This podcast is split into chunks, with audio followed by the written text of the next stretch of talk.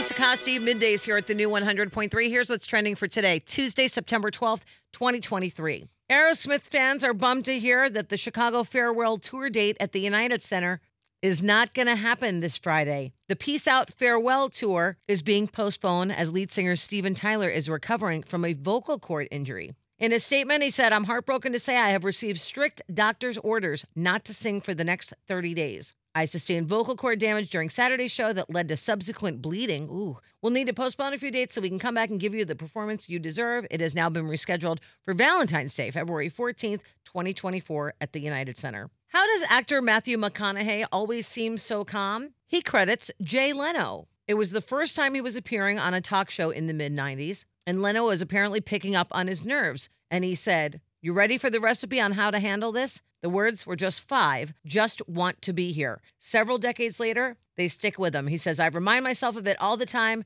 Wherever you are, just want to be here. If you want to be where you are, you're kind of like, well, great. It makes it easy. He also says being nervous is a good thing, and it ties into the lesson that he's projecting in his new children's book called Just Because. You can find it wherever you buy your favorite books. And happy birthday to one of Chicago's very own, Jennifer Hudson, turns 42 today.